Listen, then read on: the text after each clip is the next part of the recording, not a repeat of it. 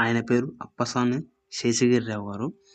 ఆయన రీసెంట్గా మార్చి ఒకటో తారీఖున ఆయన నూట ఒక ఒకటవ జన్మదినోత్సవం చేసుకున్నారు. వందేళ్ళు దాటి నూట ఒకట నూట ఒకటిలోకి వచ్చేసారు సో ఆయన ఆరోగ్య సూత్రాల్లో కొన్ని విషయాలు చెప్పారు. సో ఆ విషయాలు ఆ విషయాల్లో ఆయన ఒక విషయం ఒక ఇలా అన్నారు.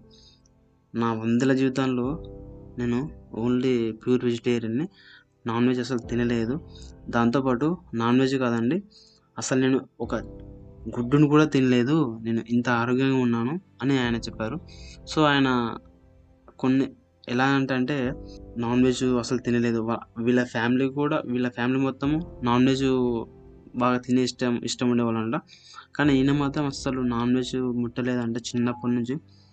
ఓన్లీ వెజ్ మాత్రమే తిన్నారంట. దాంతోపాటు ఈయన సూత్రాలు ఈయన ఇంత ఆరోగ్యంగా ఉండడానికి ఏంటి అని ఈయన అడిగితే ఈయన చెప్పింది ఏంటంటే నేను ఆ ఫుడ్ తినాలి ఈ ఫుడ్ తినాలి ఏదో హెల్దీగా బతకాలని ఒక అట్లా ఏం ట్రై చేయలేదు.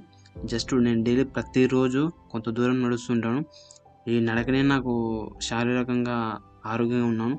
దాంతోపాటు మానసికంగా కూడా స్ట్రాంగ్గా ఉండాలి గట్టిగా దృఢంగా ఉండాలి. దాంతోపాటు హెల్దీ మన బాడీ హెల్దీగా ఉండాలంటే ఆయిల్ ఫుడ్ తక్కువ తీసుకోవాలి. దాంతోపాటు షుగర్ చక్కెర పదార్థాలు అసలు వాటిని అస్సలు తీసుకోను తినను అని చెప్పారు. ఎందుకంటే ఆ చక్కెర అనేది ఒక విషంతో సమానమని ఆయన ఉద్దేశము. సో హెల్దీగా ఉండాలంటే ఏవేవో ప్రోటీన్స్ ఏవేవో తినాలనుకుంటారు కదా వెజిటేరియన్లో వెజిటేరియన్ ఫుడ్లో కూడా ప్రోటీన్స్ ఉంటాయి అని ప్రూఫ్ చేసి నూట ఒకటవ జన్మదినోత్సవం చేసుకున్నారు. సో మనం కూడా వీళ్ళంత వరకు మీరు కూడా నేను కూడా ఫాలో అవుతాను.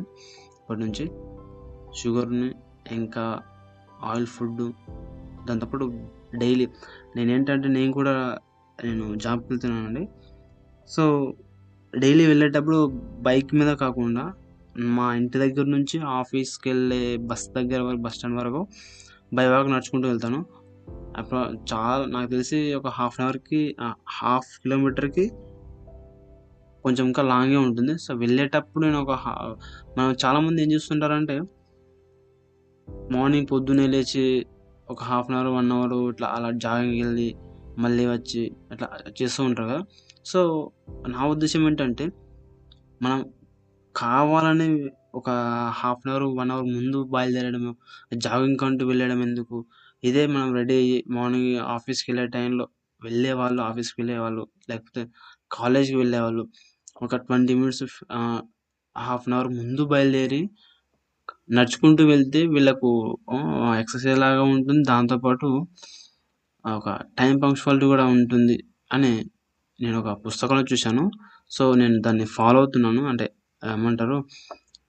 ఇంటి దగ్గర నుంచి ఆఫీస్కి వెళ్ళే టైంలో నడుచుకుంటూ వెళ్తే బాగుంటుంది. జపాన్లో కూడా రైస్ చాలా మంది వాడితే కార్ వాడతారు. లేకపోతే ఆర్టీసీ బస్సులు పబ్లిక్ ట్రాన్స్పోర్ట్ యూజ్ చేస్తారు. లేకపోతే మేజర్గా నడుచుకుంటూనే వెళ్తారు. చాలా టూ కిలోమీటర్స్ అట్లా ఆ డిస్టెన్స్ వరకు కూడా నడుచుకుంటూ వెళ్తారని నేను యూట్యూబ్ వీడియో వ్లాగ్స్లలో చూ చూసాను సో ఇంకా ఇంకేంటంటే ఇకిగాయ్ అనే ఒక జపనీస్ వాళ్ళ రహస్యం అనే ఒక పుస్తకం ఉంటుంది ఇకిగాయ్ అని. సో ఆ పుస్తకంలో కూడా సేమ్ మన ఫిజికల్గా హెల్దీగా ఉండడం కాకుండా మెంటల్ కూడా హెల్దీగా ఉండాలి అని చెప్పి వంద సంవత్సరాల బతకడానికి అది ఒక రహస్యం అని చెప్పి ఉంటుంది. ఒకసారి వీలైతే మీరు కూడా ఇక్కగా అనే ఒక పుస్తకం ఉంటుంది చూడండి. కొనుక్కొని చదవండి. తెలుగులో కూడా ఉంది. అండ్ నేను తెలుగులో ఉన్నదాన్ని చదివాను.